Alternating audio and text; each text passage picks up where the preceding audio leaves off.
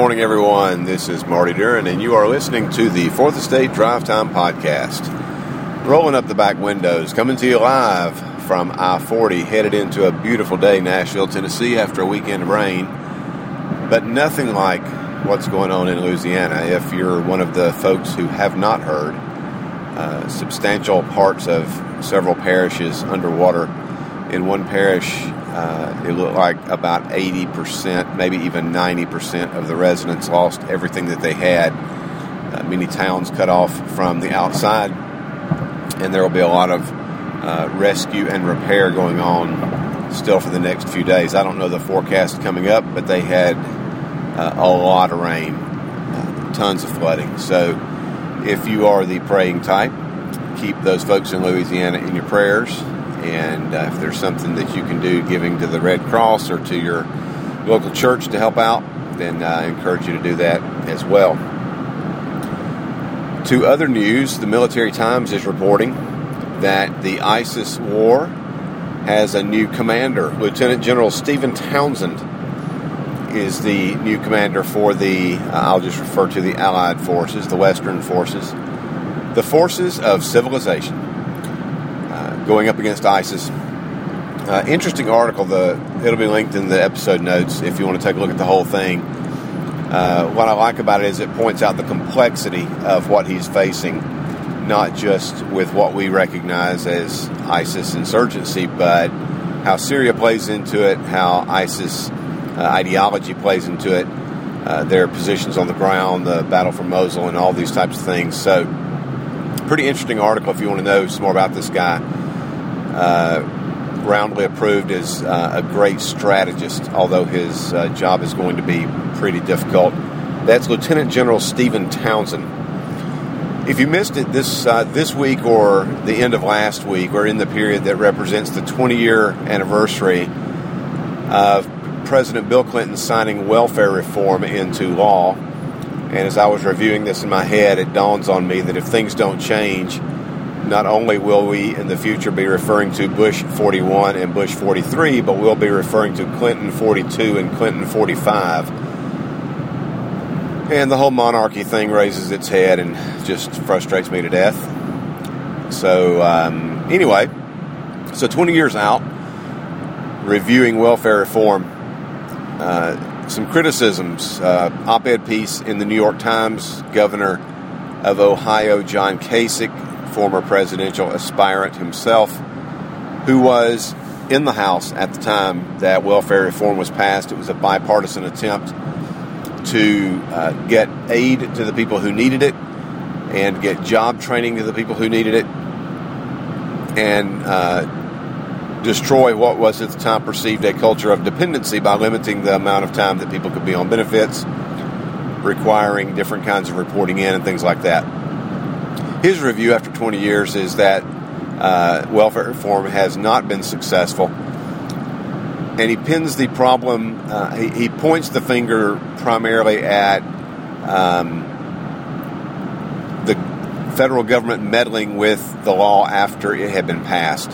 So when the law was passed, there was a lot of flexibility given to the states to be able to tailor welfare reform to their specific states' needs. And then over time, the federal government uh, reached in and began to centralize parts of this, uh, to centralize, not decentralize, parts of this to where the states lost some of their autonomy in being able to make decisions. Now, uh, he glosses that uh, it's a pretty sta- uh, it's a generic statement, and I do not know the history behind the federal government's decision to re-intervene in that area. Uh, it could have been that some states weren't dispersing the money properly. It could have been that the federal government felt like state A, B, or C uh, had become too strict and gone against the heart uh, or the spirit of the law itself. I don't know. Just that welfare reform uh, from the Clinton years is not seen as a surpassing success. Uh, and he, and Kasich ends with this sentence, which I uh, or he he mentioned in the uh, in his op-ed that the tweaking uh, treats an individual as a number, not a person, referring to the fact that the uh, the help can't be individualized because all that matters is the report, uh, the number of people who get X or the number of people who no longer are getting Y is all that is concerned about, and so the people aren't treated like people; uh, they're just treated like cattle. But he ends with this statement. He says, "quote Improving welfare shouldn't be something that happens once in a lifetime." Unquote. And I think that's a a good reminder, even when we talk about uh, affordable health care or Obamacare. Uh, people talk about repeal and replace, and maybe that is the only option. But my question for a while now has been if there are flaws, and obviously there are some problems with the insurance companies starting to bail now, Aetna being the last one, uh, why hasn't some tweaking already been done? It's been quite some time, and quite enough congressional time has passed for some tweaking to have taken place, and it just leads me to believe that uh, the ACA is a political football that the Democrats can hold on to as successful and the Republicans can slam as not successful, and nobody really cares uh, to tweak it to make it more effective to benefit, you know, somebody like, oh, we the people. Uh, I guess that would just be too much to ask from the Democrats and the Republicans. Uh, interesting conversation with my wife yesterday um, based on the GOP nominees um, changing of his position, or at least potential changing of his position. If you missed it over the weekend, uh, Mr. Trump told, uh, I think it was a Reuters interviewer, maybe Bloomberg, that uh, President Obama had deported uh, so many people and that he was going to have, he being himself, uh, was going to have, has such a big heart and was going to show his big heart. And he was asked uh, about mass deportations, and he hesitated uh, and indicated that that would be changed and that there might not be mass deportations. His campaign, as well as one of his advisors, Senator Jeff Sessions, has indicated that that isn't necessarily the case, that there may still be, uh, quote unquote, a deportation task force that gathers, uh, gathers up people who are in the country illegally uh, they and their families or whoever, however it shakes out, and uh, puts them on a bus back to Mexico or to the Philippines or to Canada or to Guatemala or wherever it is that they're from.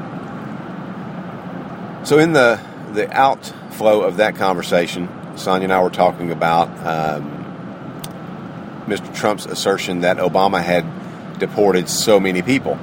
And uh, I had read before that Obama, uh, in the Obama administration, more people had been deported than any other administration, so much so that he had been given the nickname Deporter in Chief by some people who are uh, more liberal on immigration than even Mr. Obama. So I did a little research, and part of the issue is in Obama's first term, uh, he was the administration was deporting many more people uh, than they have in his second term. If you look at the chart, it's pretty easy to tell that there was a certain level going on in his first four years, and then uh, it has dropped in his second four years. Now, the problem is there are a lot of nuances regarding deportation.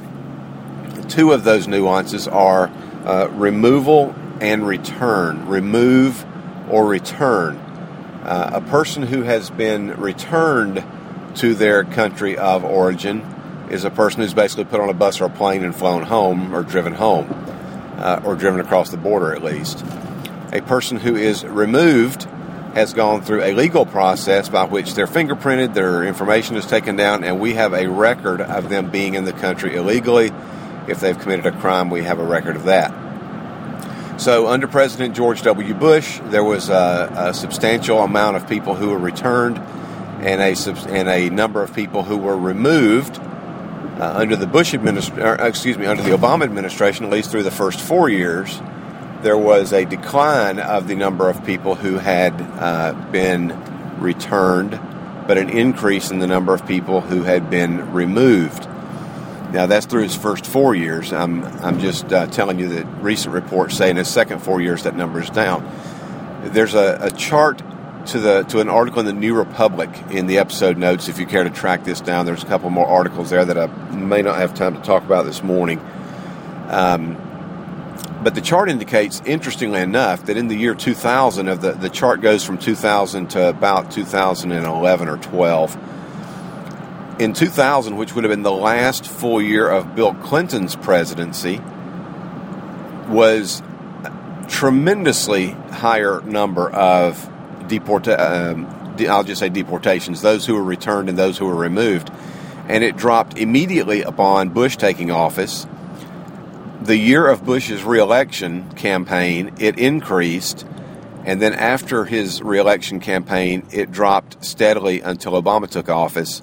And then the the returns and the removals kind of flip flopped, and Obama, according to this chart, uh, has had a, an increasing number of removals and a decreasing number of returns. I think I've gotten that right.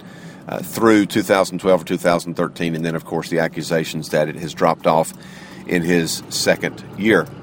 Another thing, or second term, another thing that throws a uh, kind of throws a monkey wrench into trying to figure this out is uh, some some charts and some um, reports only deal with people who have committed crimes, so the deportation of criminals.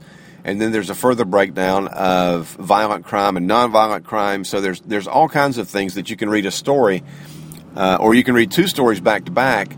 And if the writers aren't being careful with their um, with their language, then you can come, you could be led to believe in one story that Obama and or Bush had held X position X position on uh, deportation or immigration or whatever, and then you read another one and it looks like the exact opposite thing. And part of the issue is the different ways, the different terminology that's used, and the different ways uh, that numbers are categorized in these reports. So it is a little bit more complex.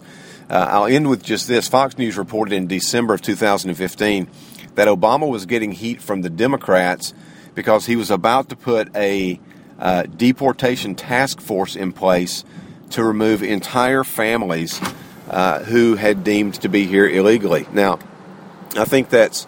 Uh, I don't know whether the task force ever went into place. He was getting a lot of flack from the um, from the left, but I do think it's extraordinarily interesting that in December of last year, so we're talking about nine months ago, Obama was about to put into place uh, on a small scale exactly what Donald Trump uh, has been proposing on a nationwide scale, that is, the mass deportation or the deportation of entire families who have been found to be here illegally, uh, or at least some members of the families, whatever. I'm speaking in broad terms here to make the point that uh, Obama was only doing what Trump has proposed, just on a smaller scale, and yet uh, Trump, Mr. Trump, acts as if he's the only one who has ever done this or thought about doing it, and the Republicans go right along with it, many of them anyway, uh, in saying that Mr. Trump is the only person who can take care of this problem. So, uh, again, there's a lot of nuance in the immigration discussion, especially as it regards um, uh, those who are being removed or returned back to their home countries. So there's some links to get you started. Uh, interesting information there in the episode notes. I encourage you to take a look. Thanks again for listening. If you have an opportunity, uh, I would greatly appreciate a review or uh, a rating and or a rating in iTunes. It won't take you but just a second. Both are very important to help search results.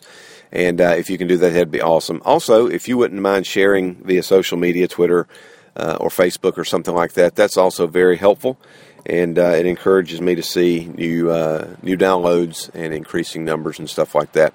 That makes it all worthwhile. So I hope you have a good day, or as I should say, I hope you have a fantastic day.